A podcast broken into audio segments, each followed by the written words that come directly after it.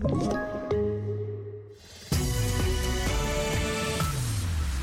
TV4-nyheterna börjar med att för en liten stund sedan höll näringsminister Ibrahim Baylan och socialminister Lena Hallengren pressträff om att regeringen nu lämnat över förslaget på en tillfällig pandemilag till lagrådet.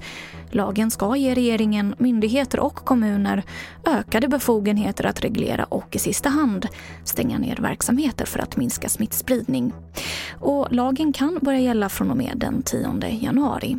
Med den här lagstiftningen så skapas förutsättningar för att ha regler som inte är så trubbiga som idag utan tvärtom mer anpassade efter olika verksamheter.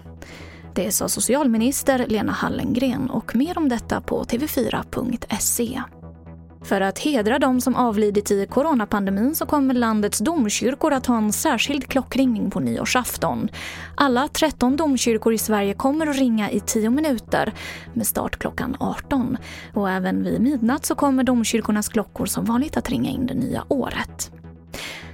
Och jag avslutar med att berätta att coronarelaterade ord dominerar årets nyordlista och enligt Språkrådet så har 39 nya ord välkomnats i svenskan under året som gått.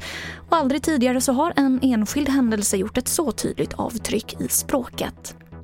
Och det var det senaste från TV4 Nyheterna. Jag heter Emily Olsson.